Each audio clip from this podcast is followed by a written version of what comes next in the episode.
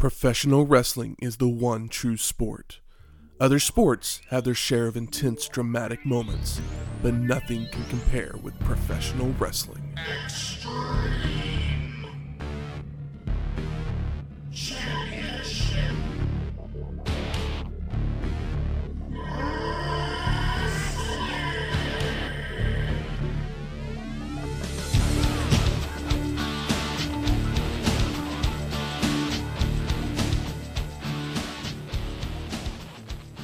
Welcome to Wrestling History X, where three friends come together to talk about the stories behind the matches.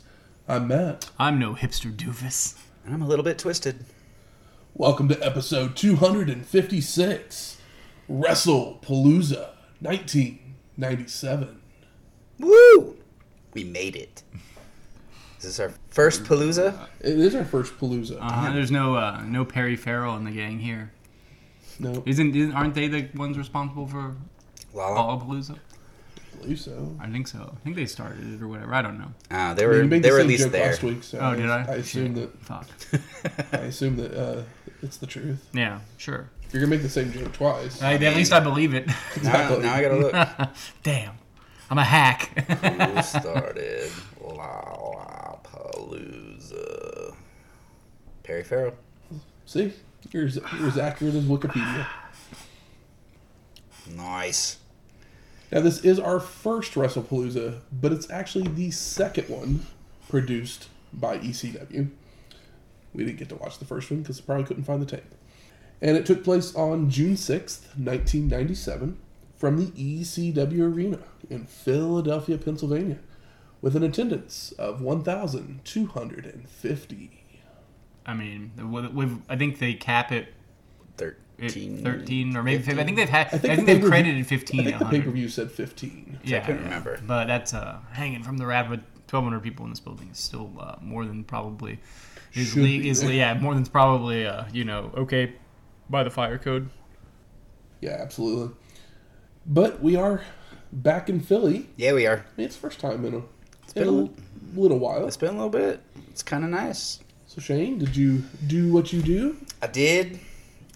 Here we are, back in Philly, for our first ever second WrestlePalooza. Um,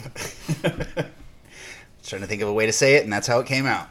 Yes, I did what I do, where I hopped on the old uh, interwebs and said, "Fuck, help me out. We're back in Philadelphia. What the hell do I need to bring?" What what uh, what was what did they serve at uh, Lollapalooza? And see, I didn't even think of that. I, I- am not gonna lie. I typed into Google WrestlePalooza themed drinks. oh, okay, Nothing. weird. Yeah, I can't imagine there was anything. That was a long, that was a that was a half court shot for sure. I jumped back to the the list of uh, of drinks that our friend Joe sent us several months back uh, to see what our final remaining drink on the list was, and it didn't really fit. I mean, yeah, it's ECW themed, but the person that it represents didn't make an appearance on the show, so I figured I will hold off on it and figure out something else. So then I started thinking, what the hell have we talked about before? And it popped in my head your voice saying, "What's Taz's favorite drink?" And this isn't necessarily Taz's favorite drink, but I typed in what's Taz's favorite drinks, and then I typed in Taz themed cocktails, and all of a sudden I found something that I doubt it has anything to do with Taz, but You it thinking like maybe Taz the uh, the Looney Tune? there was no pictures of anybody. I'm I'm assuming this is just maybe a bartender named Taz. Okay, But- so there's a lot of those guys. This here is what we call Taz's Twisted Fizzy Cosmo. There we go. Oh. Blah, blah, blah. And see, I've never had a barely had a sip. Cosmo. I don't know what's in a Cosmo. I know they're pink. Cosmo So typically is vodka, cranberry juice, splash of lime, Wow, that's it. served in a martini glass. Yeah. But you know, it's it's Taz, so I figured we'd at least need a glass with some ice in it instead of just you know a, a fancy martini glass. It's a Taztini. The the twist comes from using some uh, orange twist vodka. So there's some orange vodka, there's some cranberry juice. It has lemon lime soda, Seven Up. So there's another twist there, and that also adds the fizz. Yeah, you just pour it all over ice and give it a little little bit of a stir. It's delicious. It tastes like uh, I don't know if you threw a couple different sweet tarts in your mouth at the same time. I could totally see that. yeah. Pretty good. Yeah, I'm uh, I'm not mad about it. It's got that you know the orange kick to it, so you know it represents at least one of Taz's colors. And yeah, it's with you know Taz's somewhat change in personality coming on. I I had a I don't know. I could just see him drinking one of these instead of just you know being the the badass that has the the whistleblower standing in front of him. Yeah. As a as a uh, heel, he was uh, drinking uh, straight liquor. I was gonna say uh, that or just blood. yeah, and uh, yeah, and here he's added added a, A little bit of fizz, a yeah, just a few a few extra ingredients. a little fizz, a little fun. Well, something that would come out right around the same time, Con Air would come to theaters. Damn it. I need my diva fan in longer hair right now. Okay, Nicolas Cage. I haven't seen Con Air in so long. I remember Steve Buscemi is a pedophile, Seems fitting. like right, and uh, yeah, wasn't there another movie or like is Broken Arrow similar, or is it called Broken Arrow? I mean, Con Air, Broken Arrow, and The Rock came out really Yeah, near they each other. Right around the same I've definitely time as each seen The. Rock more than Con Air, but Con Air seems like it's totally up my alley.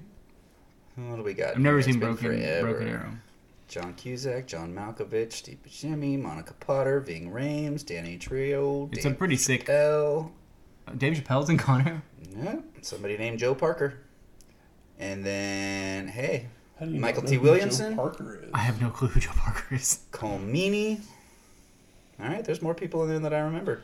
I mean, it's a true ensemble cast because they got to have quite a few bad guys Yeah. aboard the sh- the the flight. Yeah, it's one of those there was a that, sequel um, or something. I think about regularly where I'm like, I should watch Con Air. I have that thought maybe like once every eight months, and then I uh, haven't just haven't done it. And so I think of the three that we had mentioned, Con Air is the one that I've seen the least. Yeah. I mean, Yeah, the, I would- yeah. Definitely say. I mean, I've seen The Rock a bunch, but The Rock's also like this probably the where, the best Michael Bay movie, or maybe one, at least one of the best Michael Bay movies, right? and that's the one where How Do I Live? Wasn't this on the soundtrack? yeah. yeah. The Trisha was it Trisha Yearwood's version? How do I live without you? That Yes. Yeah. You had dueling country divas with How Do I Live Without You on the radio at the same time, and Trisha Yearwood and LeAnn Um, Rimes. Con Air's not a Michael Bay movie. No, no, uh, The Rock. I'm Oh, saying The Rock because when we referenced it or whatever. Because I don't Uh, I have mean, much to say about Con Air. I haven't mean, seen it it's either since I was like 12. Bad Boys 2. Yeah, What you gonna do? I do like Bad Boys Two. Did he do The Island? I think The Island is a little underrated. Not that it's great or anything. Is that the DiCaprio one? Or No, that's The Beach. The Beach. Uh, no, The Island is uh, it's like a weird sci-fi movie with like Scarlett Johansson and I think Steve Ewan- Buscemi's in that. Ewan McGregor. And Ewan McGregor. Stephen yeah. Buscemi Yeah. is in it. Yeah. Yeah, that is. I feel like that was a movie that nobody is a saw, but like movie. I remember being and seeing it and be like, that was uh, absolutely acceptable. like I didn't have a bad time. and just for the sake of my brother-in-law, if he's listening, I'll just go ahead and say Steve Buscemi. That way, you know who we were talking about. Buscemi. you know, I really liked the. Uh, a lot of people really hate this movie, but I like it, and I think it's the last time The Rock did anything uh, interesting on film. The bodybuilder one. Uh, Oh, uh, Pain and Gain? Pain and Gain. I Okay. liked Pain and Gain. I thought Pain and Gain was a fucking blast. I don't know if I ever actually watched Pain Pain Game Game. was fun. I mean, it, it definitely lives and breathes on the chemistry between him and Wahlberg. Yeah, yeah. Like it's, it's at the same time, it's not a fucking masterpiece, but it's not boring, and The Rock's very funny in it. So I just remember He stopped being funny. First rock movies, Probably after and that. it's like, really? See here, what did Simon? Because Simon West directed Con Air. I was like, what else has he done? Yeah, I don't know. Uh, he did the first Lara Croft Tomb Raider movie. Uh, I saw that in the theater. He Don't did remember it. Expendables 2. Only saw the first one. It stunk. He did a Jason Statham movie, The Mechanic, Uh, I think that's a remake of um, a really good. of the same of a 72 film named the same. Yeah, Okay, but it's a Charles called The Bronson. Yeah, the Charles Bronson mechanic, Yeah. which has a great opening scene. see, he actually was the director and the reason we all get rickrolled. Really? Oh wow, Yeah. Is that that's his claim so to we're fame. never gonna give him up, are we? I think we already have. Gave him up for on the uh, more, Michael Bay. on the more drama side, he did The General's Daughter with John Travolta, Ugh. which is a movie. okay. yeah, nothing, nothing to write home about. Nothing amazing, but yeah. I don't. I don't even know what that's about. And see, I'm trying to think. My assumption is that a general's daughter gets uh, sexually assaulted, and then it's a courtroom drama. But I could be completely wrong. I believe that's correct. Oh wow. okay, guys. Well, I mean, the Sounds title. It's all in the title. You just got to read between the lines. that was one of those. I need my Oscar. I need my Oscar. But it just ain't gonna happen for you, Johnny. yeah. Try again with uh, Maybe he'll show up. what is it? Damn, blast you, man, animal. Um, Battlefield Earth. Maybe he'll show up in Tarantino's final project, and he'll get that, you know, final Oscar nom of his life. yeah, who knows? I think I heard about a movie that came out last year that he was in that was actually okay, but I can't remember. I didn't. I probably didn't play in theaters. I don't think anybody saw it. Because Travolta and Nicolas Cage are like kind of similar in that they'll just like do anything, but Nicolas Cage like one out of every ten, everyone's like, "Oh, this one's good." Mm-hmm. Whereas with Travolta, Like that doesn't that doesn't happen anymore. one every 15 years. Yeah, well, yeah. Somebody, somebody is like, all right, we're gonna give him, a, we're gonna give him a shot. I mean, I'll give him I'll give him credit. He he went on a run there for you know a, a couple of years with you know Pulp Fiction and Phenomenon and Michael, or was it Phenomenal? phenomenon. Phenomenon, Yeah, Michael's And a Michael, yeah. movie. That's a crazy. I enjoy Michael though. It's- Anytime it's- I take a road trip, Yeah. Michael is always in my head Yeah. because it's like, what random thing is going to be on the side of the road here? We need to stop for the Yeah. world's largest ball of twine. We need to have the world's best something. Michael might be one of those movies that like I know is bad, but I enjoy anyway. Like Mm-hmm. it's like, yeah, but I don't know. I mean, it's got it's got the best of everything. You got horny angel, and we're talking about John Travolta, even though he's not in the movie that we're Yeah, I that know. that was you know on this date. We know this segment just kind of goes yeah, yeah. But yeah, you've got the the best of This is just lu- lubing our brains up. the best of uh, Travolta in his his horny angel yeah, state. it's You've such a funny character. The best idea. of the worst of Andie MacDowell because Oh, I don't know how she gets cast in all these movies but Because she she's is so- not a good. She's so cute, but she's an awful actress. she's horrible. What's funny is her daughter has already surpassed her in uh, acting, and she's like probably like 23. Who's your daughter? Uh, Margaret Qualley. What's she in? She's really good. Uh, she was in. I think her biggest role at this point was uh, she was one of the the family, the like Charlie Manson girls from uh, Once Upon a Time in Hollywood. Oh, She was the one with the that looks like Annie MacDowell, the Okay. one uh, the uh, Brad Pitt almost fucks. Uh, but yeah, she shows up in a bunch of stuff, and she's always really good. But she's a good actress. Uh, her mother, who I find very attractive and uh, charming, not a good actress. no, and she's the same in every movie since. Yeah. Like the first thing I can remember her in is St. Elmo's Fire, and she has that same non-acting ability all these years later. Her best role might be her like first one of note uh, in Sex Lies and Videotape. I was gonna say Sex Lies and Videotape. She had a, a big following in Four Weddings and a Funeral.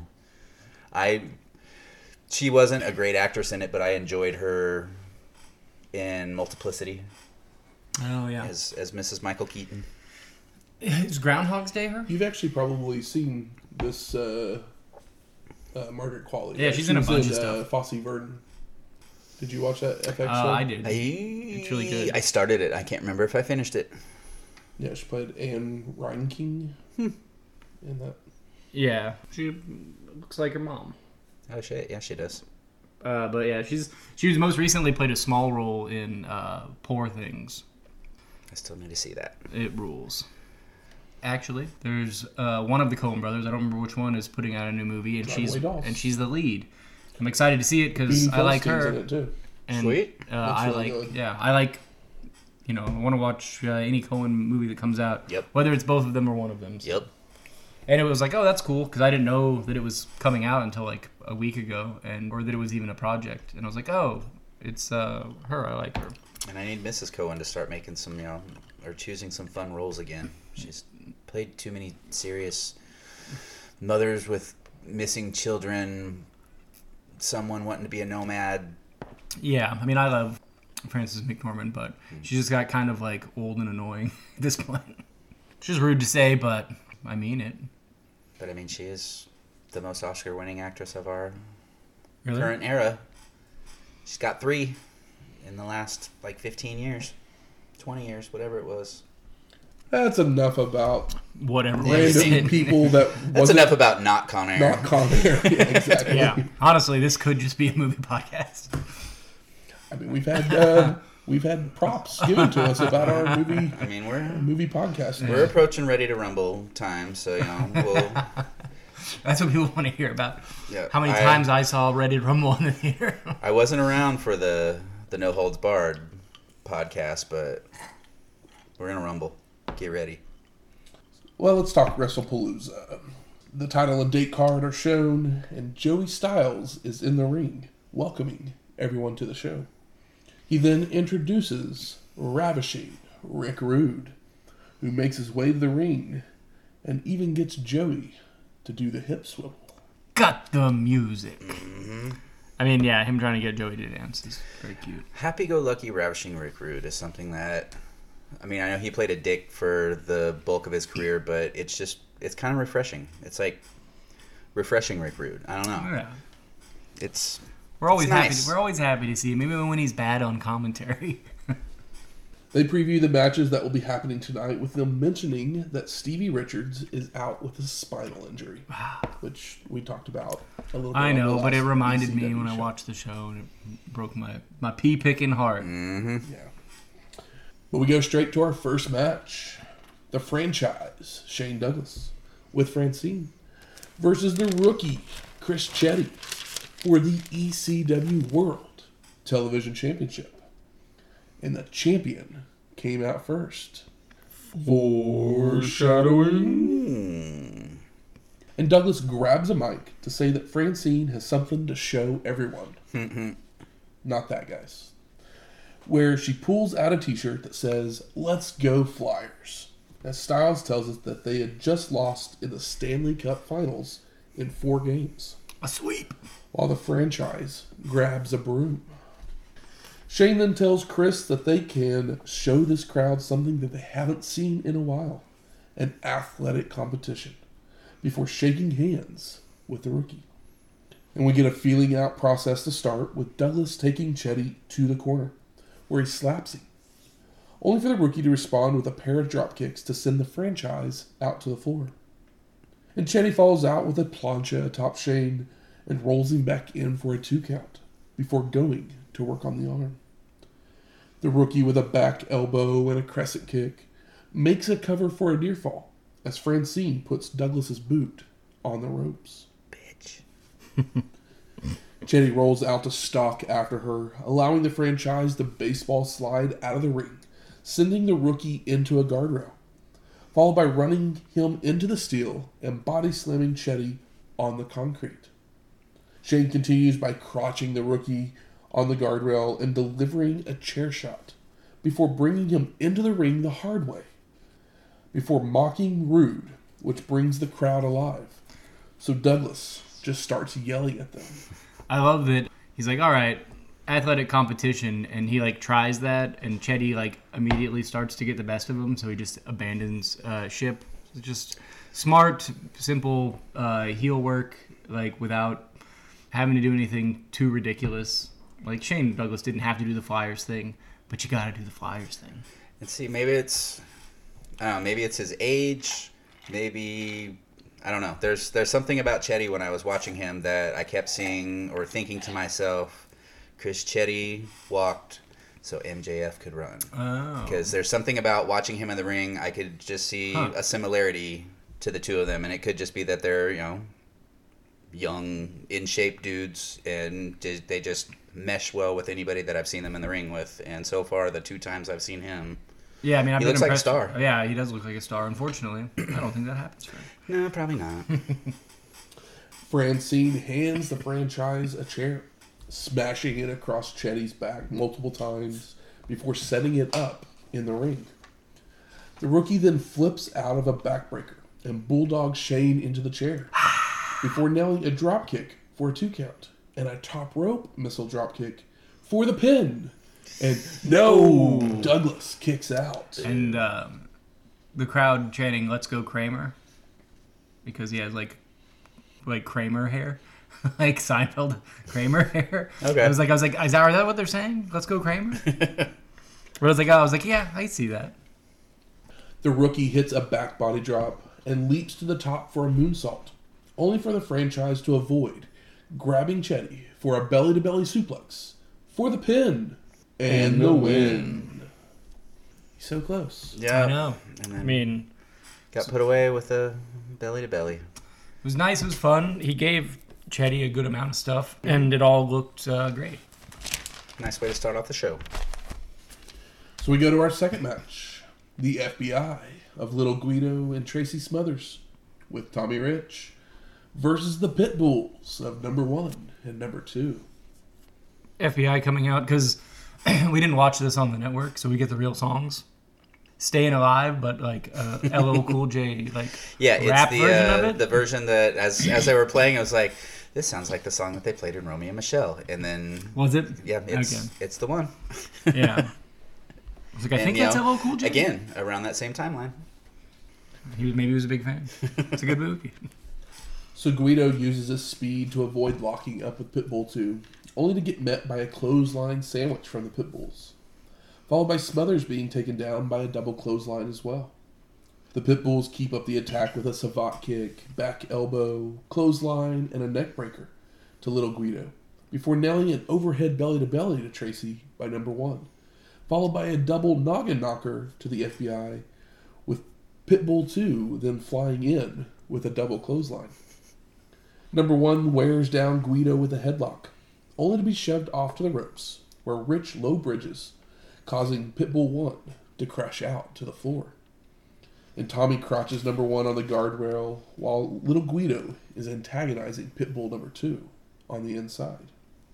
And number one's rolled back in for the FBI to work him over with forearm drops, double elbow drops, a drop kick, and a sleeper from Guido followed by right hands from Smothers, only for Pitbull 1 to fire up with a sunset flip and a double clothesline to both Italians, before making the crawl to the corner as the FBI both miss elbow drops for the Hot tag.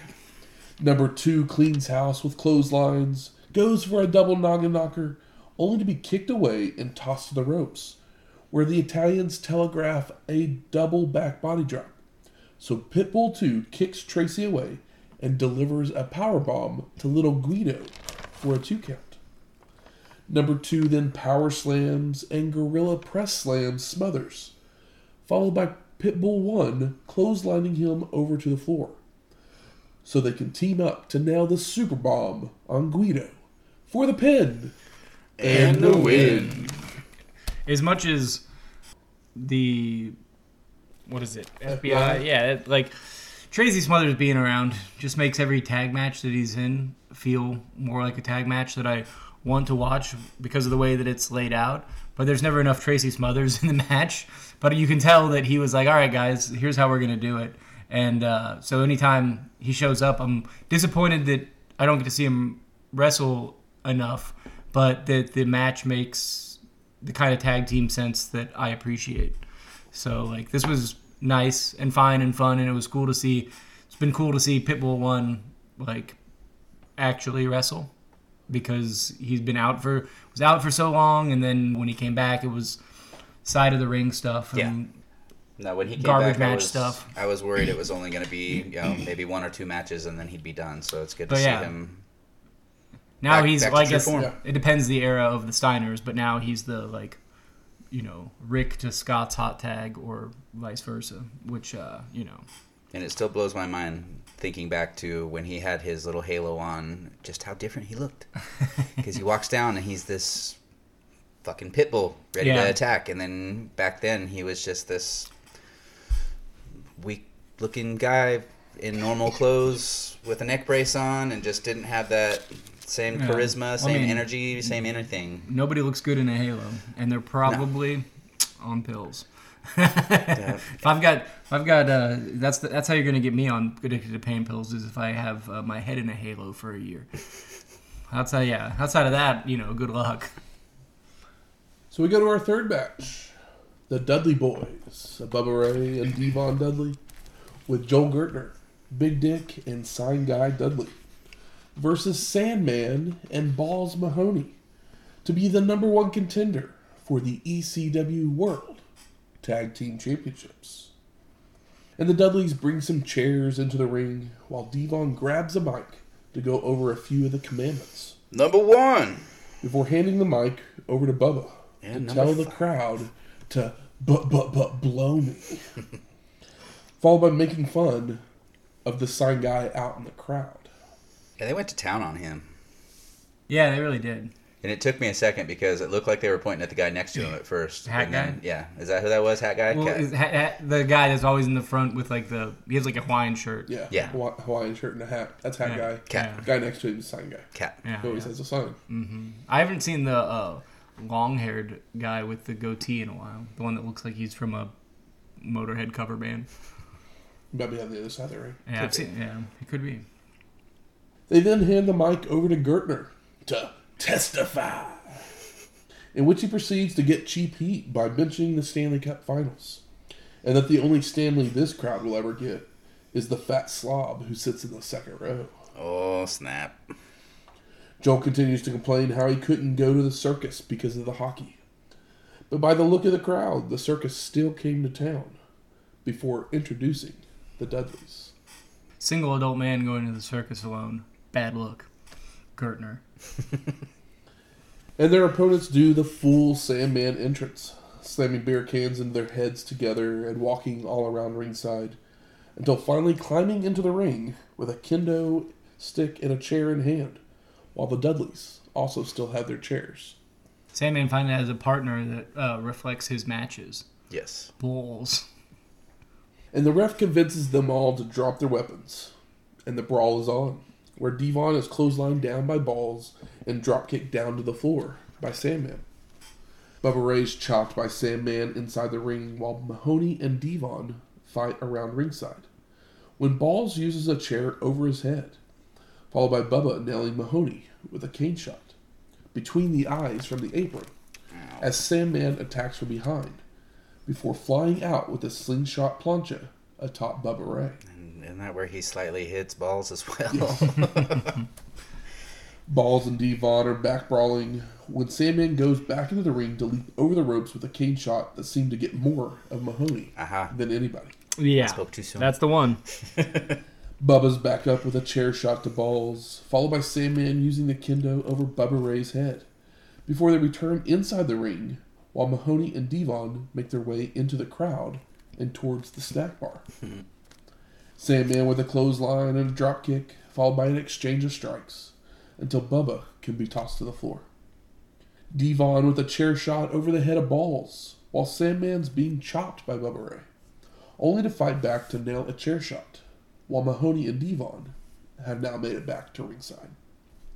Sandman with a scoop slam onto the concrete, followed by a suplex of a table onto Bubba, before rolling back in, while the others just continue to brawl, including Big Dick getting involved.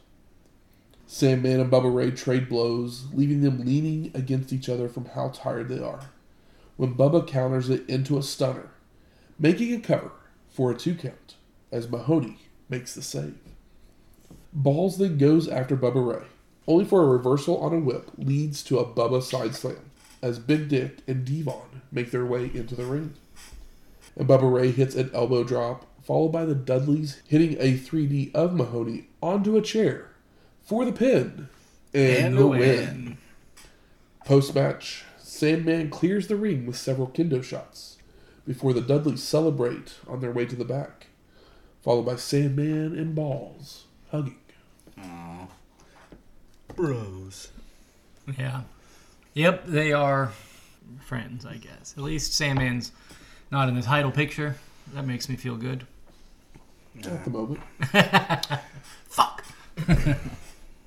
So we go to our fourth match Chris Candido versus Terry Funk for the ECW World Heavyweight Championship. And Candido comes down dressed as Funk, doing an extraordinary impression of the man. Very good. Terry then comes out and takes the mic to thank the crowd for making an old man feel good. I know, and I'm getting emotional about it. You're still mad about the Desperado, Shane. Isn't it good? It's good. He's going out to pasture. I mean, obviously, Terry Funk Well, he couldn't needed quit. to go out to pasture because he's been out riding fences for way too long now. Yeah, I agree, but he's a yeah. hard one. I know he's got his reasons, but he needs to let somebody love him already. Yeah, I know his poor wife. Dude, I, I hope he loved his wife. Maybe that's why he wrestled for so long. So as the match announcements are being made, Stevie Richards makes his way to the ring and takes the mic. Tonight, I had a chance to wrestle for the World Heavyweight title in my hometown of Philadelphia. And he begins to tear up. Unfortunately, quoting the doctors at Bryn Mawr Hospital and Dr. Mark Allen, not only am I not going to get a shot at the World Heavyweight title tonight, but I may never wrestle again. And then he chokes up. I didn't come out here to say any sob story or anything, to pray for me or cry for me or anything. I came out here to wish Terry Funk all the love in the world. Because, Terry, I looked up to you, and as much as I looked forward to wrestling you tonight, and he just drops the mic and gives Funk a big hug. And it's really good, but the crowd is like pretty split on whether they care or not. And I'm like, come on. I think they were waiting for him to do something, Yeah, I don't know. it was yeah. especially with him just like stopping his words the way he did. Yeah. You know, he going for the hug, and then typically that's where the cheap shot comes. Also, uh, Stevie in glasses and regular clothes looks really cute. in. I mean, Good looking guy. He Stevie's a good looks- looking. He always looks. He always looks good. Yeah, but yeah, it was just the yeah the, the glasses. I mean, just- he, he looked like you could take him home to mom. Just wait till he's an authority figure that wants to tell you what to do with shorter hair and you know a crisp white shirt. Uh, his T-shirt said it was like the Korn logo, but it said corny. Yeah. I was like, I don't know. I don't. Yeah, is that a, a Jim Cornette reference or is it just a T-shirt of the era? Could just be a T-shirt of the era area it's. It's it's so weird. It's such a weird shirt. it's '97, so it's about that time. Mm-hmm. Steve then leaves to a standing ovation, and the focus returns to the ring as the bell rings with our competitors taking it to the mat, trading headlocks until Funk can toss Chris out to the floor, where he regroups. Back in Candido with several strikes and chops that cause Terry to fall out to the floor.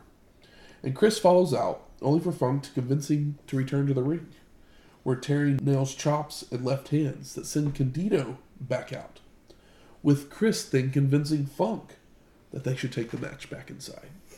I mean, this is good good fun stuff. Candido then throws Terry out, but this time the brawl's on into the crowd before returning to ringside, where Chris tosses Funk atop the timekeeper's table, followed by spiking him onto a steel chair with a pile driver. What is it? 1989? He, he just uh, you know remember when he, Terry Funk did that to Ric Flair? That was on a table, not a chair, though. No, it wasn't it the timekeeper ta- table? When he whenever he got off commentary to start the feud. It was on the timekeeper's table, but Oh, this was on a pile chair. driver wasn't on a chair on this one, Uh, not the table. well, it reminded me of that. Oh, 89. What a year. Candido throws a few chairs into the ring before trying to pile drive Terry through the table, but it just gives way as he's lifted. Chris then rolls Funk back in, where he pile drives him one more time for the pin. And no, Terry kicks out.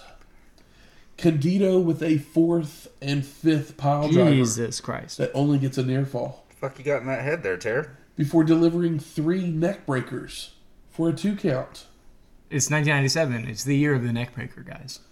Chris then tosses Funk out to the floor, setting up chairs in the middle of the ring so that he can hit another neckbreaker onto them. Yeah, he does two setup tables and then a table across, or a chair. Two setup chairs and then a chair across it like a table. sending Terry rolling around in agony. Candido continues the punishment with a power bomb for a near fall.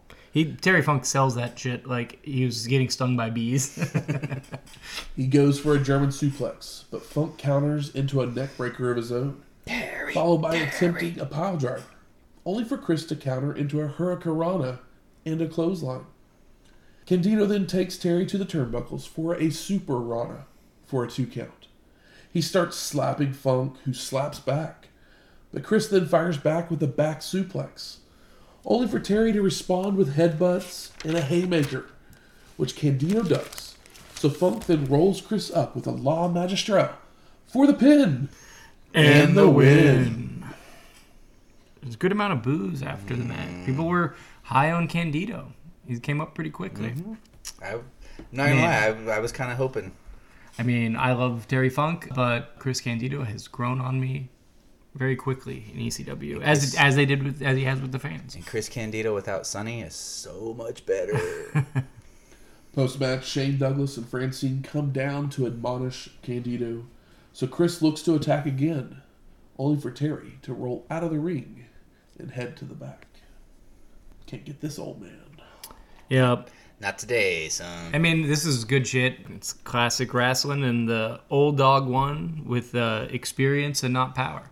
It's like he saw the spot and saw the opening and took advantage of it. Also, the La Magistral from Terry Funk. I don't feel like you see that every day. No. So we're headed to our fifth match Raven with Chastity and Lupus versus Tommy Dreamer with Beulah in a loser leaves town match. Hmm. And Rick Rude has joined Joey for commentary on this one. And Styles talks about the history of these two men, how it all started over Beulah, and how Tommy has never pinned Raven. Pretty crazy. This thing's been going on for so goddamn long. It's a couple years at least. Bell rings and Lupus jumps in the ring with a mic, telling Raven that he doesn't have to do this. Just go. Get out of here. So Raven heads to the front door of the arena. But Dreamer decks Lupus and chases after Raven, tossing him into a steel door right outside the entrance, before dragging him back inside, using a chair, and heading into the crowd. Tommy spits a drink into Raven's face, but then gets hip tossed off the bleachers through a table set near a wall. Raven then takes Dreamer atop another table for a pile driver, but that table slips out from under the weight, so they fall straight into the concrete, busting Tommy open. I'd say the rule for the rest of the night is stay away from the tables. Good luck in ECW. Raven then drags Dreamer to an eagle's nest area, suplexing a table atop Tommy, before leaning the table against the balcony, followed by tossing Dreamer through it as the franchise and Francine watch on.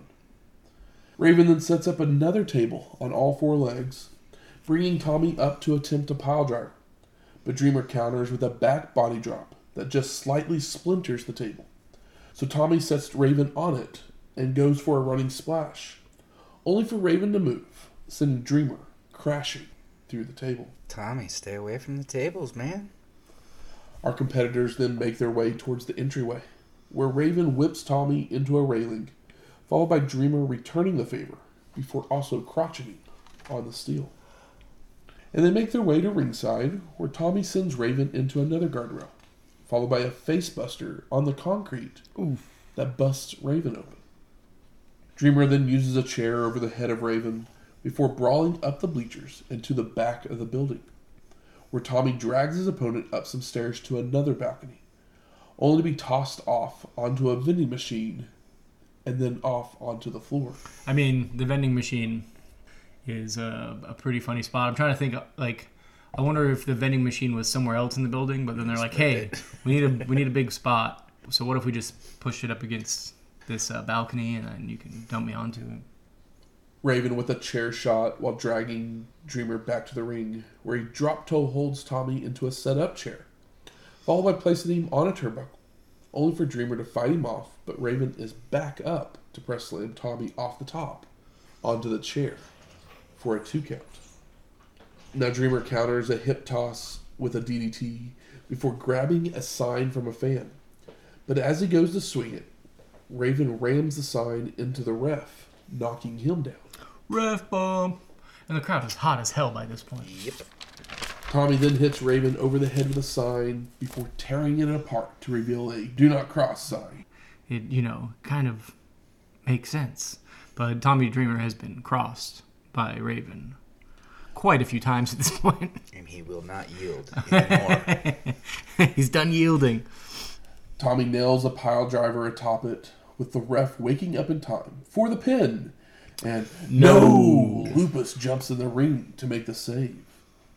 Now Dreamer holds Lupus and calls for Beulah, who nails a DDT on the goofy one before they pose for the crowd. But this allows Raven to go low and roll up Tommy for a near fall. Raven then turns his attention to Beulah, pleading with her to take him back, which allows Dreamer to hit a low blow of his own, rolling up Raven for a two count. Chastity then runs into the ring and sprays something in Tommy's eyes, allowing Raven to deliver a drop kick for a near fall. And Beulah starts yelling at Chastity. So they, of course, get into a cat fight until Raven pulls McGillicutty off, still hoping for a reconciliation, only for Beulah to hit him with a low blow, leading to a Dreamer DDT on the steel sign for the pin. And no, Raven kicks out. Back to their feet, Raven rams Tommy into the ref in a corner, Ref bump. only for Dreamer to retaliate with another DDT. But John Finnegan, the ref, is still out. Louis Spicolli then runs out to attack Tommy, eventually nailing a DDT and rolling Raven on top of Dreamer, dragging the ref over to make the count for the pin. Mm. And no, Tommy kicks out again. Louis then picks up Dreamer for a Death Valley driver, only for Tommy to wiggle free and deliver a DDT. But Raven is right there to hit a DDT on Dreamer for a two count. Tommy then counters another DDT from Raven into a Death Valley driver, followed by yelling EC fucking W. And this is all on the sign. All these DDTs and Death Valley drivers just happen are onto the metal sign. spiking Raven with a DDT onto the street sign, making the cover for the pin and the win. About time. Post match, the lights go out, Yeah, they do. but when they come back on, RVD is in the ring, kicking a chair into Dreamer's face. Van Dam continues to attack, but he gets caught on a leapfrog for an atomic drop, allowing Tommy to take control, only for the lights to go out again. Hmm. But when they return, Sabu is now in the ring, Cat. and he tosses a chair into Dreamer's face, allowing the Homicidal One and RVD to continue the punishment, as Raven just looks on before walking to the back. I know it was a kind of like wonderfully slick way to uncer- unceremoniously just move Raven on. Yep. He just looks back and it's like, well, that was that was my time at ECW, and uh, yeah, it's over now. It was a bittersweet moment, probably for him. For me, I think I'd have had enough Raven at this point in my life. Yep. Out goes the Raven. Nevermore. Van Dam and Sabu telegraph a back body drop, allowing Tommy to nail a double DDT, only for the lights to go out a third time. Hmm. Who can This- it be now? And this time when they come back, it's Jerry the King Lawler in the ring. Yeah, I just. I mean, come on, surprise of the night, right, guys? Yep. Dreamer goes after him, only for RVD and the homicidal one to stop him in time, which brings the locker room out to break it up, only to be beaten down by Van Dam and Sabu with chair shots to everybody. Everybody. The king is calling the arena shit and asking if anybody is worth a damn. When Alfonso suggests that Shane Douglas comes down to the ring. But the franchise just takes the mic to say, I ain't part of this bullshit. Just go ahead and kick all the ass you want. I, I got no part. Lawler continues to degrade ECW. When the music hits, the X's go up and the trash cans go flying. It's the gangstas. But they're just attacked by RVD and the homicidal one before they even get in the ring. Tommy's now back up and he tackles the king, only to be attacked again by Van Dam with a chair, while Sabu throws a chair at New Jack to keep him from climbing in the ring. We want Taz. It's what the crowd's chanting.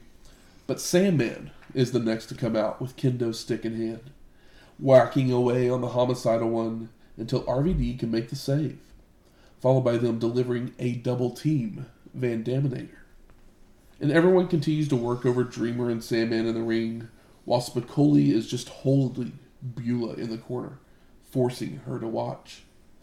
When the human suplex machine finally makes his way out, and everybody just bails out of the ring, holding Sabu back, when Taz takes the mic to say, Hey Fonzie, why don't you bring those three pussies out here and fight me? Why don't you bring that old man, that decrepit piece of Memphis scum, that piece of shit? Hey Lawler, suck my cock. the franchise then chimes in from the Eagle's Nest that the human suplex machine can calm down, that he ran them off already. But Taz just warns him to never interrupt him, that he wants them to return and lay him out. The human suplex machine then tells everybody to clear out of the ring because he isn't leaving until Sabu comes back out, telling Heyman that he is sick of this stuff with the WWF. So Fonzie comes out and he gets in the ring, while Taz tells him that he has 15 seconds. Bill takes the mic to say there's no reason for Sabu to come out. So the human suplex machine just grabs Alfonso for a T-bone suplex. When the homicidal one would run back out. So I guess we're gonna get our sixth match. Taz versus Sabu with Bill Alfonso. I mean, this the finish of that last match into this next one might be the best like schmaz like surprise match segment ECW's done because it's not boring. Makes RVD and uh, Sabu look like badasses. Makes Taz look like an even bigger badass. And like it's there's so many of these in between match segments that were like, yeah, that was good, but it was too long, or that was fucking horrendous. And this one was just like the most kinetic and energetic. The crowd's hot. I'm actually entertained during all of this nonsense. Isn't the polite word, but it's the one I'll use. Yeah. Um, yeah. Lawler coming out, I had no expectation of that whatsoever. And it feels like we should because of the ECW. Yeah, and, but they like, showed up on Raw. Uh, yeah, exactly. But it's like, yeah, yeah, for sure. But it's like, I was like, oh yeah, this totally makes sense. But uh, as soon as I saw him, like, but I didn't expect it by any chance, by any means. Yep. I'm hearing uh, Jerry Lawler say bullshit. Yep. It made me smile. But then I had to laugh because after that, he just continued to say the word crap instead. Yeah. You're crap. You're all crap. yeah. Yeah. It's like, It's oh, like you're it's- somewhere you can say this on a microphone. Just Mhm. run with it. Yeah. But I guess he had to make yeah. the Taz is about to tell somebody to suck his cock. the big the big federation. You know, would probably frown down on that because Yeah. you know, then they couldn't show a, a clip. And even before that, he did like you know Memphis TV and stuff for so long. It's like even if it was non televised Memphis event, I'm pretty sure that he's not yelling uh, like shit and cocksucker to like the 70 year old ladies that show up every week. So our competitors start trading strikes until the homicidal one flies off the ropes with a springboard dropkick, followed by a springboard spinning heel kick for a two count. Sabu's stomping and choking away, but a thumb to the eyes allows the human suplex machine to get to his feet and reverse a whip, sending the homicidal one to a corner where he leaps up and over, only for Taz to catch and slam him down. That spot always looks. What do you call that? Where you grab somebody's legs and you just Yeet him. You eat them, yeah. You eat them, you get them, yeah. It's just, uh, yeah. It's a controlled, c- controlled pan pancake suplex. I don't know, but it always looks so great. the human suplex machine with stomps, cross face forearms, and applies the red hook ringer. He's trying to break Sabu's nose yet again. But Sabu doesn't give in, so Taz releases the hold to continue the punishment with more kicks, only to telegraph a back body drop, allowing the homicidal one to flip over and drop kick the knee of the human suplex machine, sending him out to the floor. He's gonna need those knees for all those suplexes, To play. suples. Sabu baseball slides out of the ring to send Taz into the railing, followed by an Asai moonsault to knock him down. The human suplex machine is rolled back down. It's rolled back in before the homicidal one nails a slingshot somersault leg drop from the apron for a two count, followed by setting up a chair for a triple jump moonsault. But he slips and crotches himself on the ropes, allowing Taz to deliver a T-bone suplex and a bridging Northern Light suplex for a near fall. The human suplex machine then climbs the turnbuckles, only for Sabu to meet him there to attempt a springboard Rana. But Taz blocks by holding onto the ropes before leaping off the top rope with a somersault leg drop of his own that the homicidal one avoids. No one home.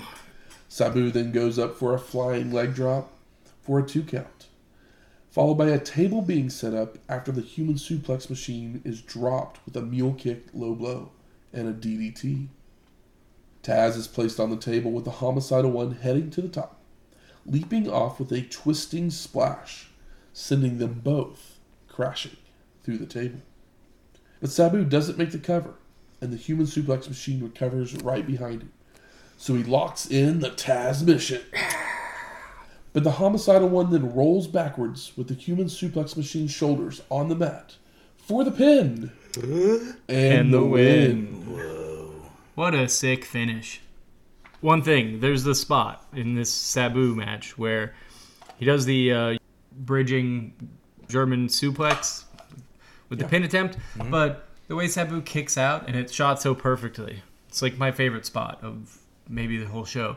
He just reaches out and grabs the back of Taz's leg and pushes it out to break the pin and yeah, maybe it was just the like angle of the shot. Maybe it was that it was uh, so simple and smart, but it really got me going. It's the simple things sometimes.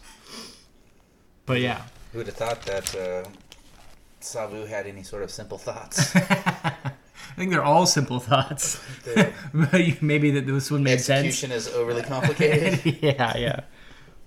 Post match, Taz refuses to let go, even as Sabu is completely knocked out. But officials finally get them separated. The human suplex machine then starts attacking the officials with more Tazmissions and German suplexes, until all that's left in the ring is Bill Alfonso. And the human suplex machine grabs him for a Tazmission as well, before taking a mic. But Shane Douglas then chimes in first from the Eagle's Nest to take it easy that his job is done for the night and just let the next match happen. But the human suplex machine calls out the franchise for having a little penis. Second time tonight. Somebody said that about him. First Rude and now Taz.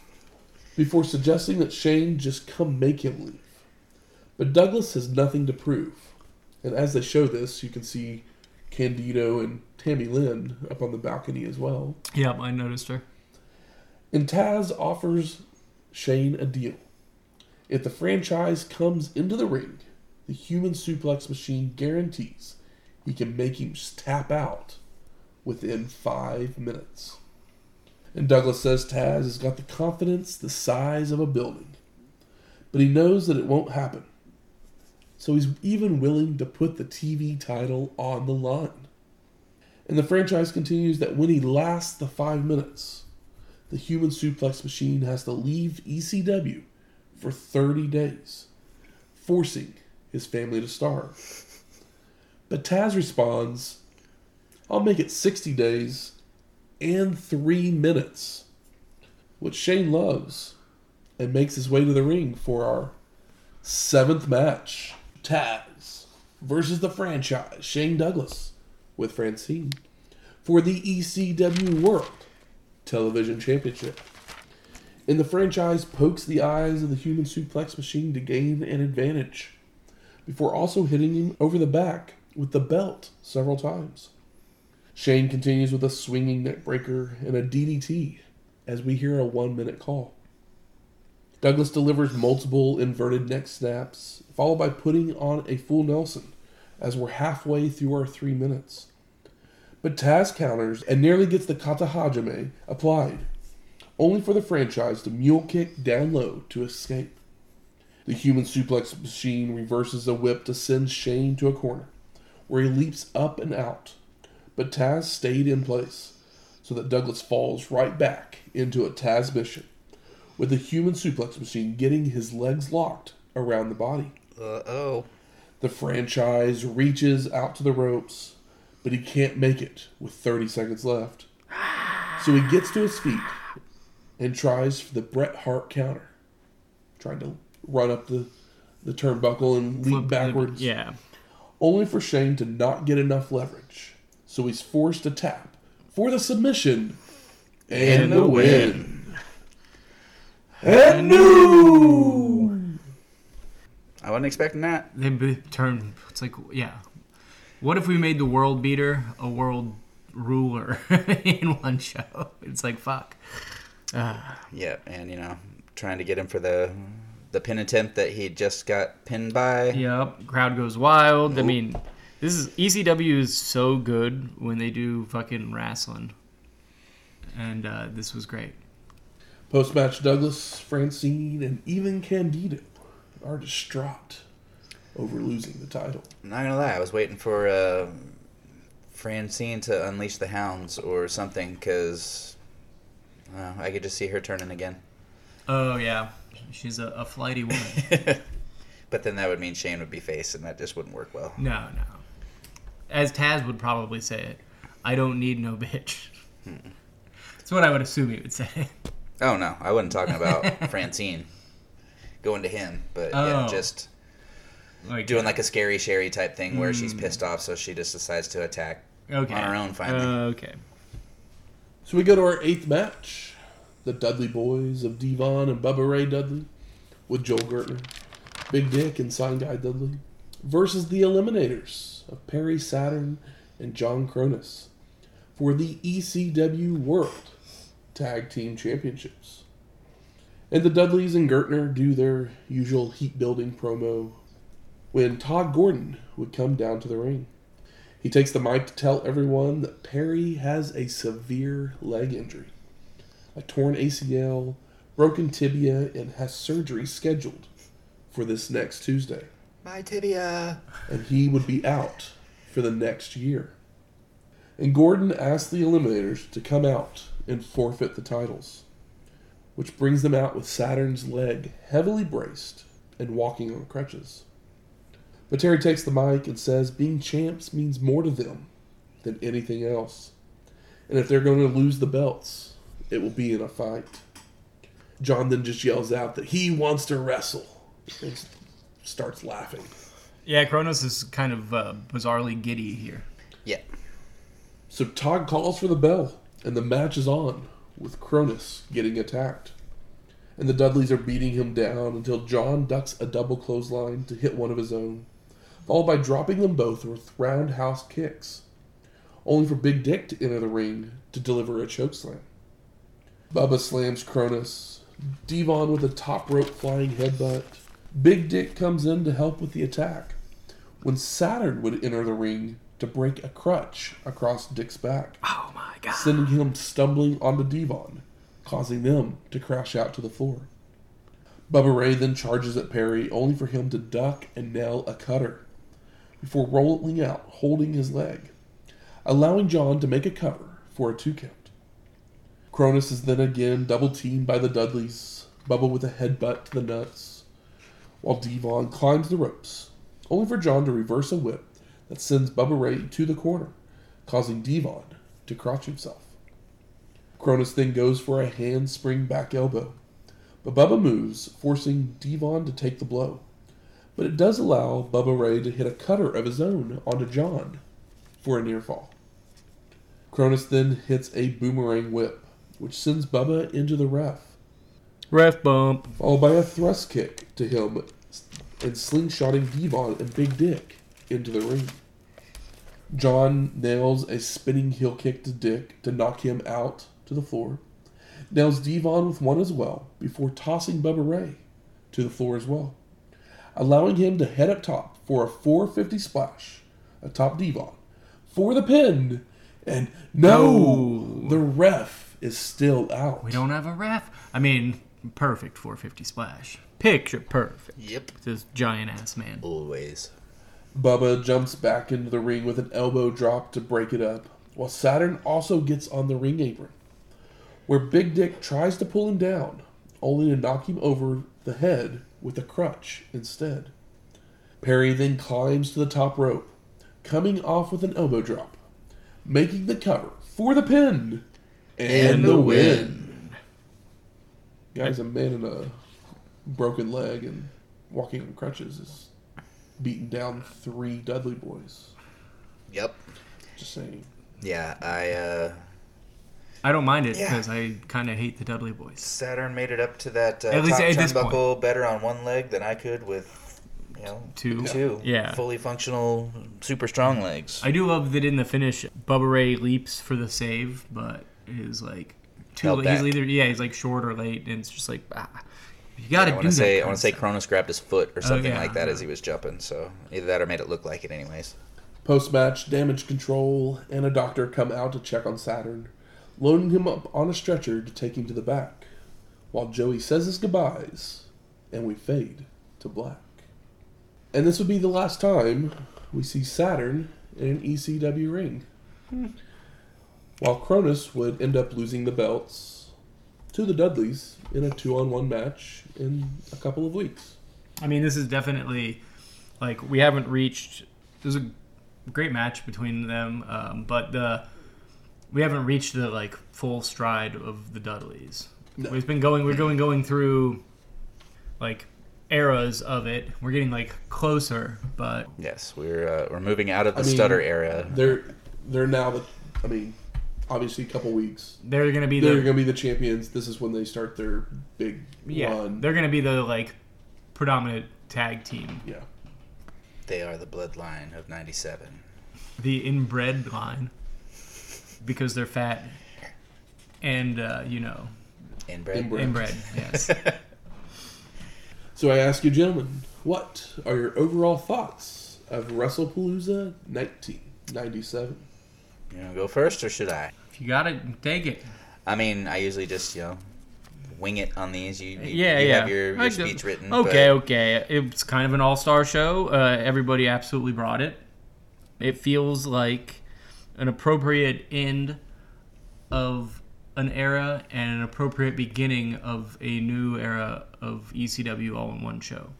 Not completely new characters, or anything like that. But it feels that's how it feels. I feel like you're writing these notes after you read mine. Oh, I didn't know. I, my my tablet's off that has your notes on them. Literally, Really? basically the same thing I said. Yeah, but it's it, it's but they did it in an extremely exciting way, and uh, yeah, Paul is really smart when he wants to be, and it helps when he has the talent. yeah, this one was loaded with lots of fun surprises that I had no expectations of ever expecting on an ECW show. Typically, when there's a an ECW almost three hour show, I kind of settle in because I know there's just going to be a whole lot more shit than there is good. And this was one of those where it was. I was ready for the next match, and then that match was over, and I wanted to watch the next match, and it just Yeah. from from start to finish, it you know it had its high spots, it had its couple of stinker moments, but I mean, all in all, it was Well, the solid from from beginning to end. like the middle of the show is just like one, almost like one segment that just like ramps up and rolls into each other. Mm-hmm. It's like a cliffhanger, f- like from a like a television show, but you don't have to wait till next week. It just like keeps like ramping up. Yep. Yeah, I found this show to be one of the best ones that ECW has ever put on, in my opinion. I agree. yeah, I can't can't argue. And literally, like you said, you can feel the changing of the guard Yeah, as they move different people into different areas. Because basically, Taz takes over the TV title picture as champion, but Shane losing isn't isn't a bad thing because they're moving him up the card. up the card because they've now lost Raven, Yeah, and so And it's like, who's a Shane's been a better heel since he was born than Raven. Yeah. like he's just got charisma and uh, he can talk. Raven.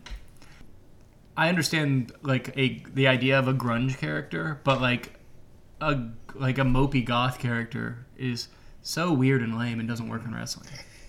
and it just gets worse. Yeah, I know. Good. Where, where's the smart marks at? All right. Fuck you. I think it's time we smark it up. So, what are some of the best moments of this show? Gangsters come out. X's go up. Gangsters get hit with chairs and canes and stuff, and the gangsters leave. Uh, and all of this takes three minutes max. Come on, guys. Can we ask for more? That's really all we need. The gangsters in it. yep. I loved Shane sitting up in the in the eagle's nest, just watching the show. Yeah, he and just, just like- being like, "I'm gonna interject here. Let me grab a mic." Yeah. like, I was like, "What?" But he can talk, so you're not Yeah, mad about exactly. it. Exactly. It's not. Yeah, if it was anybody else, I it would have worked. It was that connective tissue that helped keep the show moving as Uh-huh, well. So yeah. it, I was perfectly fine with it. Yeah, I agree uh, completely. He was having to sit above the people before he was able to go back and reclaim the, the throne officially. Yeah, and obviously my gangsters joke is mostly true, but mm-hmm. it's not the best thing on the show because the show is full of great stuff. Oh, the show's full of great, but typically it's Maybe that might be the surprise. typically it's the gangsters that add that segment of the show where we- I end up at just skipping through because it's just one big blurry schmoz shit show. our and, eyes glaze over. Yeah, you've seen Yeah. it with the same five teams over the last couple of years. So you know, having this just be a, a quick entrance and retreat was was nice. And e- um, even the like the like brawl spots on this show still felt more rooted in like wrestling than Smash TV. We're gonna do a bunch of crazy stuff. They all there was motivation behind all of it, so I didn't mind it as much. Candido doing the funk impression yes. Oh yeah, when he first came out. Mm-hmm. Him coming then- at him wearing the funk tights. Yeah. Stevie, yeah. like Stevie his his great. whole speech was like it was heartbreaking. Yeah, and I'm pretty sure the, the re because Funk gets Funk gets a few boos when he first comes out yeah, because people probably know, hey, Stevie's hurt. Yeah. And, And- Stevie's been on been hot. Terry's the one that did it. Yep. So people are a little upset, and I think that's that's why he got a few boos.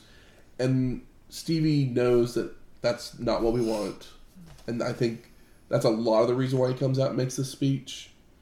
Yeah, I mean, yeah. It, it's prob- it's very heartfelt, and it feels real, but at the same time, serves a purpose. it serves a purpose as well Yeah. to hopefully get the crowd It's back on Terry's side. yeah, it's letting everybody know it's like, hey, I I I'm not forgave him. I forgave him. I'm not mad at him for it. So like, Yeah. yeah, give the crowd the yeah the pass. he may not have been the best on commentary and, and announcing and whatnot, but I'm I'm still sticking with my happy-go-lucky Rude. I mean, I do love Rick Rude being around. Yeah. Um, but he is not the greatest commentator. But I just like him being No, around. that's because he's who people are supposed to talk about. It's Yeah. not his job to talk about people. Couldn't put it any better myself. Yeah. Hey, Dreamer finally pinned Raven, guys. Yeah. I couldn't be it's more. only been a couple years. And they like it's taken so long and I haven't given a shit for so long. And in this final match, they did the right thing and made somebody doesn't care actually care and it was uh, a complete ECW match. It was uh, busy as hell, but it was full of callbacks, fan service. Yep.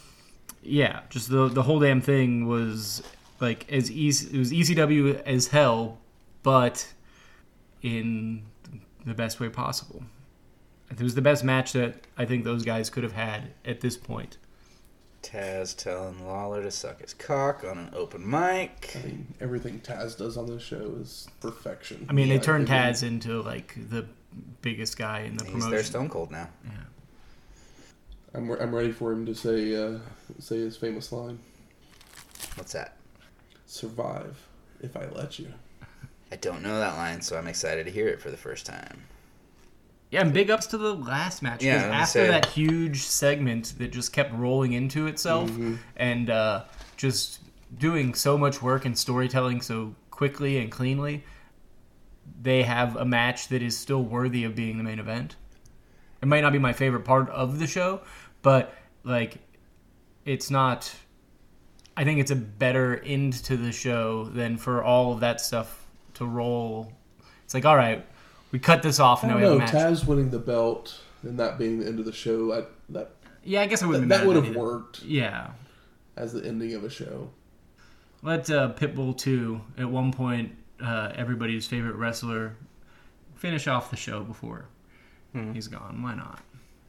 They didn't let Raven do it, but pff, who cares? Well, they didn't know this was going to be Saturn's last time. They, That's what I literally- was They wondering. literally thought he was just going to go off and be injured, and he basically rehabs and gets signed. gets back.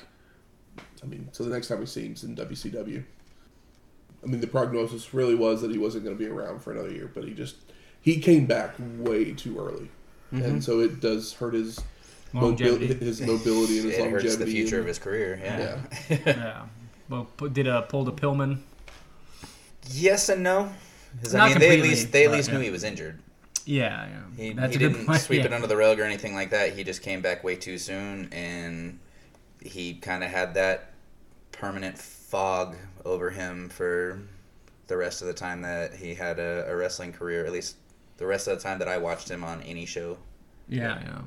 It was uh yeah, it wasn't ring rust, it was it was injury. It's like you're physically not Yes. able. Yeah. Injury, and then you know pills that got turned into dust or something, and Yeah, yeah. You fight trying to fight through it, but uh you know, just uh tur yeah, turning your square into a circle. How about most disappointing? I am going to say, like, even though I loved Taz winning the TV belt, the logic behind Shane going, Oh, you say you can beat me in five minutes? Okay, fine. I'll put my TV title. Like, Taz never asked for the title to be on the line. Mm-hmm. He just was like, I'm a badass. I can beat you in five minutes. Well, I mean, that's the the heel thing where he's too like f- full of himself and blah blah blah, and then Taz took advantage of it. But at the same time, it's like, why would you do that? Yeah. But that makes otherwise the match just wouldn't happen. Like, And he's also been undefeated since 1995. So you'd figure with a two-year winning streak. I mean, yeah, the TV title is a title, but you'd figure that that would just elevate him up to the world title picture. But yeah. But Taz almost doesn't need a title, but now No. he's a babyface. So and now It- it people are was gonna just- get mad when he gets It was literally over. just a small logic thing that was kind of like, Yeah. uh, makes no sense, but Yeah. I love that we're putting the TV title on Taz. I mean, For a second, I thought you were going to say the finish. And I was like, no, the finish was great. No, the the, finish finish is is perfect. great. Yeah. So what are you talking about? It's perfect. I was like, oh, yeah, no, I understand uh, where you're coming from for sure. now there's really not. I'm trying to think. It's like, what are the early matches? It's like Sandman, Sandman. Sandman and Balls took forever on their entrance. I mean, yeah. Happens. Yeah. We know that's what's gonna do. Another thing that really bothered me is like in that big schmoz where uh, RVD and Sabu were just like beating everybody up. beating everybody up. Sandman comes down, but still takes the time to chug a beer, yeah, which is of course. which is just adds to my further annoyance of him. It's like, no, get down there and do something. You don't like run down, drink the beer, and then look like a bitch. Gotta hydrate, man. Yeah, he needs. Get, get to nobody if he gets down there and you know not hydrated, yeah, passes out from exhaustion and whatnot. he needs that some of that beer to fall down on his face, make it to his knees to lube him up. Goddamn Tin Man of wrestling. Anything else disappointing? I mean, I'm not the show that I'm. It's a good show. Not No, a I'm just, like, I'm disappointed about. Scrolling so. through here just to see if there's anything that jumps out at me. I mean, uh, Chetti and Shane Douglas was great. Mm-hmm. I mean, obviously the worst match is the Bubba Ray or the Dudleys versus Sandman and Balls. Yeah. that's the worst match on Yeah. the show. But that's just because we don't really give a shit about Balls and Sandman. But it's also s- better than something that they could have done Exactly. or would have done in the past. It's like it's better than Sal Bellomo and uh, fucking who were the Dare you? who were the really large um, uh, black men? The I know who you're talking about. yeah, the The ones who did the moonsaults. yeah, yeah they were huge. Headhunter. yes. Yes, the Yeah. headhunters. Yes, better than a headhunters Like- balls and Sandman match or What the whatever. the name? The Abdullah twins. The the downtown abbeys. How about best? Sorry. Nice. how about best performer of the night? Ah, that's tough. I, kinda mean, wanna Ta- give it, I kind of want to give it to Candido. Candido is one of those like Candido has been busting his ass, but not to like cheers. And here he got cheers, so he's like been putting in the work. I would give him like the uh, most improved or like he had he I think he had the biggest like glow up whereas like Taz is already Taz. Whether he's getting booed or cheered doesn't really matter because he's going to elicit like an equal response in either direction whereas Candido got kind of like half-ass boos but here he's getting like full full cheers. But I wouldn't be mad at Candido, Douglas or Taz. It's like I mean, Taz is definitely up there for me as well. Yeah. Yeah, I'm good with Candido. I mean, Terry Funk impression. I mean, let's hear yours. I don't have it in me right now. He didn't cut a promo. How about most surprising? Was Lawler. Lawler? Yeah, it's Lawler for sure. Yep. Lawler for me. And it's so funny because That's it's really like, it. yeah, they've teased this for a while on the other show, but it doesn't mean that it was going to happen. I mean, Van Dam is showing up on Raw pretty regularly. Oh, really? I mean, I know.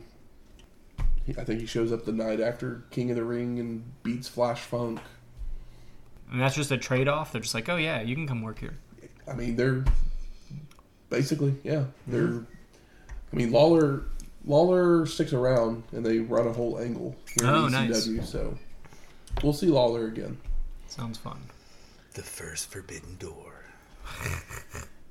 And now for a look back even further into the history of wrestling. The dusty finish. Shinya Hashimoto had been the IWGP Heavyweight Champion for the past six months when he would make his way to Battle Line Kyushu in Hiroshima, Japan on April 4th, 1994, to face the most decorated champion in New Japan's history, Tatsumi Fujinami. An intense affair would break out as Tatsumi would keep his distance early on, preventing an assault by taking Shinya to a corner, working him over with lefts and rights. But Hashimoto would respond like a demon, kicking Fujinami in the face, the back of the head, and in the corner, before tossing him to the middle of the ring, leaving Tatsumi motionless in the ring. Shinya would go to pick up Fujinami, only for Tatsumi to cradle up Hashimoto for the pin to become the IWGP Heavyweight Champion for the fifth time. Fujinami would be forced to rematch with the former champion the very next month. Dun dun dun. Playing possum. He definitely was. Next week, King of the Ring, 1997. Are we ready? Ready for some royalty? to to King to King of Man. Yeah, I was thinking about this. King of the Ring isn't really that prestigious. As soon as Mabel becomes King of the Ring, mm-hmm. and it's like, oh, what does it even matter anymore? It's like, yeah, Owen did a great job with it. I mean, they Macho shined- Man did a great job with it. They shined it up with Yeah, with a little Stone Cold there afterwards, but yeah. yeah, it just It definitely falls off of a cliff pretty quickly. As soon as Mabel gets it, but I still enjoy the King of the Ring concept and uh, shows. ninety five was a tough year. I mean, Yep, it it takes a while to rebuild, but we do recover. we're getting there. We've been getting there for a while. Music from this week's show is This Is Extreme by Harry Slash and the Slashtones. Aw. And the Eliminators won our main event, so we play their music, Total Elimination. Also by Harry Slash and the Slashtones. So it's like Yeah. Harry slash Jim Johnson, whatever his name, like his his rock name. Pretty much. Yeah, I don't know. He's, uh, who the fuck is Harry Slash? It's Harry Slash. I don't know. That's what he goes by. I wonder how many Spotify monthly listeners he has. If you like this episode or any of our other ones, please go out there and rate and review us on iTunes, Spotify, Google Play, or wherever you find your podcast at. Do as Michael says. Five stars or no stars. Don't waste your time being a jerk. And if you have any questions, comments, concerns, Well, where are we heading to next? We're headed to Rhode Island. Have you ever been to Rhode Island? What'd you eat? What'd you drink? What, yeah, give me some ideas. From the sounds of it, we might not be spending as much time in Philly in the in the near future. Yay! Um, so Maybe your job will get easier. It'll. I'm hoping it'll get a little easier, but it's always room for some uh, outside help and suggestions. Yes, so give us a shout out. Slide into our DMs. Where do you listen to your podcast at? Are you a Spotify guy? Are you a, a Google Play? Or do you just iTunes it? I want to know. Shout us out on the uh, the X. You can email any of those things at wrestlinghistoryx at gmail.com or find us on X at WrestlingHistoX. That's Wrestling H I S T O. X. We'll talk to you next week. Later.